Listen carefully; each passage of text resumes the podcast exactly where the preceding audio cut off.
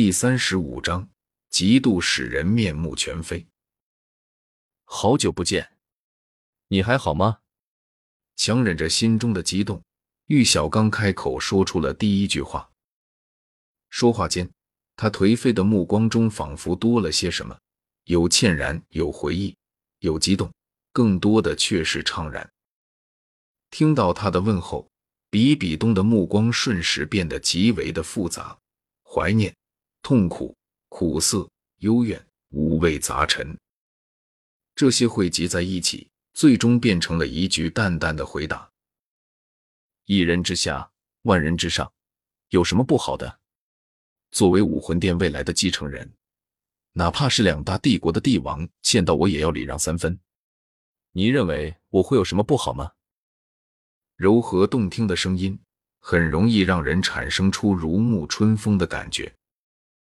但玉小刚的目光却因此而变得艰涩起来。这不仅是因为他察觉到了比比东那平淡的话语中所蕴含的怨气，更是因为他注意到了比比东身旁还有一个男人，而那个男人此刻正拉着他的手，目光死死地盯着两人正牵在一起的手。玉小刚满嘴苦涩地问道：“他是？”玉小刚并没有见过千寻疾，毕竟千寻疾可是堂堂武魂殿的教皇，岂是他一个蓝电霸王龙家族的废物能够轻易见到的？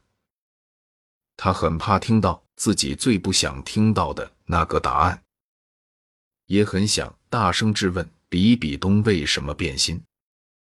可是仔细想想，他又有什么资格去管比比东呢？他们已经分手了。而且他心里也有了别的女人的影子。想到此事，玉小刚嘴角的苦涩更深了。不过想到自己心里已经有了别的女人的影子，玉小刚登时一愣，这才注意到自己把柳二龙给忘了。当即他就准备去和柳二龙打个招呼，毕竟他这样一声不吭的就把对方给丢下。然后来见老情人，着实是不太好。更别说柳二龙的脾气还不怎么样呢。而就在这时，他却愕然的发现自己的身边不知何时已经多了一道人影，却是注意到他神色不对追过来的柳二龙。此时，他正一脸冷笑的站在玉小刚的身边，看着他的表演。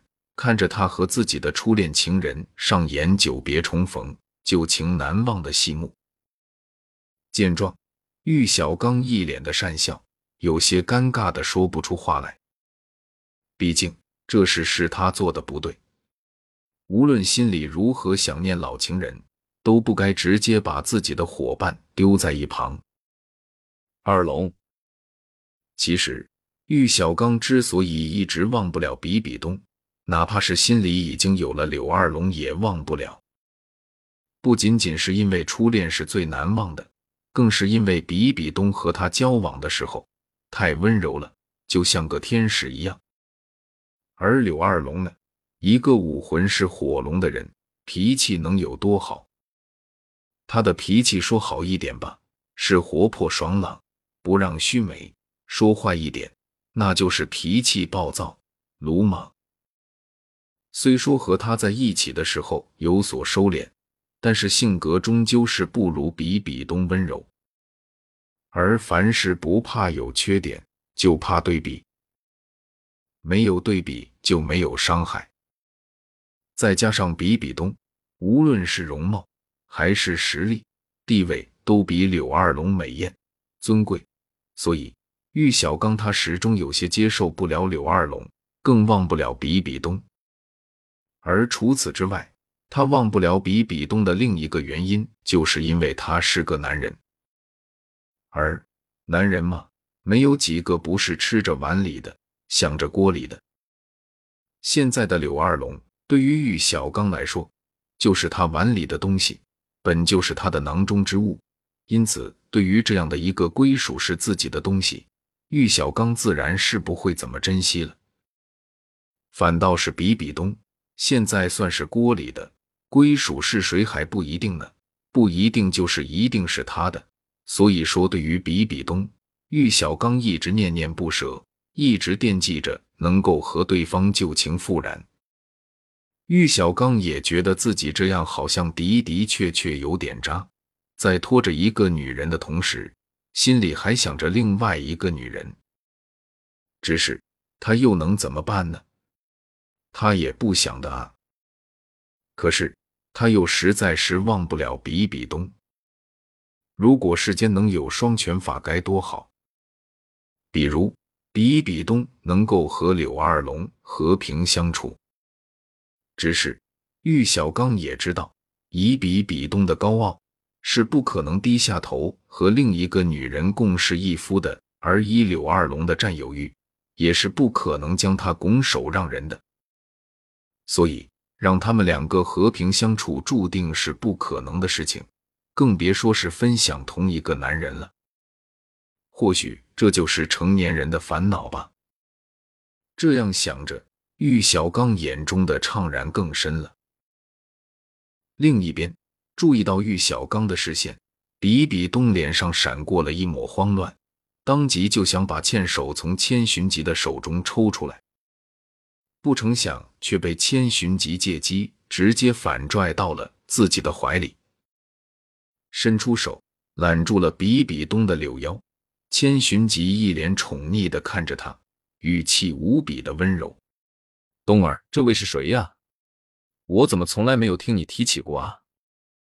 千寻疾自然是认识玉小刚的，毕竟收集一个人资料，怎么能不收集对方的照片吗？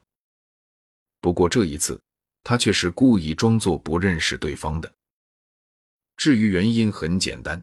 因为这样做对玉小刚的刺激才大，你的前任却没有对自己的现任说起你的存在，这代表着什么？是个男人都懂。虽说他这个现任比比东并不认可就是了，不过没关系，只要在玉小刚的眼里，他和比比东两人是情侣关系就可以了。而有了这第一印象。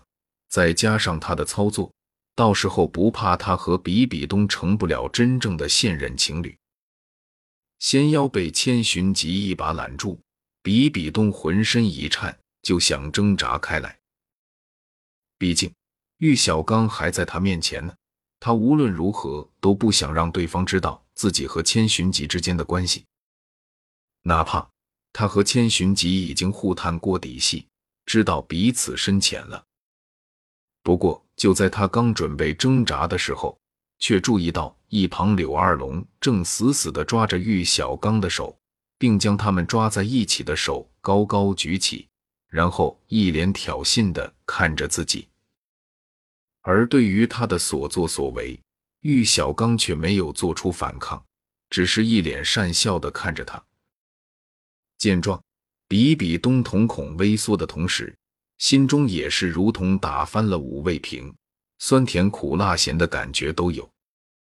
亏他为了对方不惜背叛自己的老师、宗门，甚至不得不付出了一个女孩子最重要的东西。结果呢，对方就是这样报答他的。这才多久啊，就又找了个新欢。想到这里，比比东的心中顿时燃烧起了熊熊的嫉妒和愤怒之火。然后他赌气般的没有再继续挣扎，反而是让自己的身体离千寻疾的怀抱更近了。与此同时，他的脸上也是多出了一抹无限柔情。然后带着这样的表情，他甜甜的仰起头，对着千寻疾说道：“没什么了，夫君，只是一个好久没见的朋友罢了。”比比东很美，笑起来的比比东更美，人比花娇。不外如是。不过，作为当事人之一的千寻疾，却在为之感到惊艳的同时，心中也是一寒。堂堂武魂殿的圣女，未来的教皇继承人，就因为嫉妒另一个女人，就主动的配合他这个夺身仇人，甚至还甜甜的问他喊夫君。嫉妒这种东西，还真是容易使人丑陋。使人冲动，使人面目全非啊。不过这样也好，左右他又不亏，甚至能占的便宜更多了。而且这样也方便他接下来计划的进行。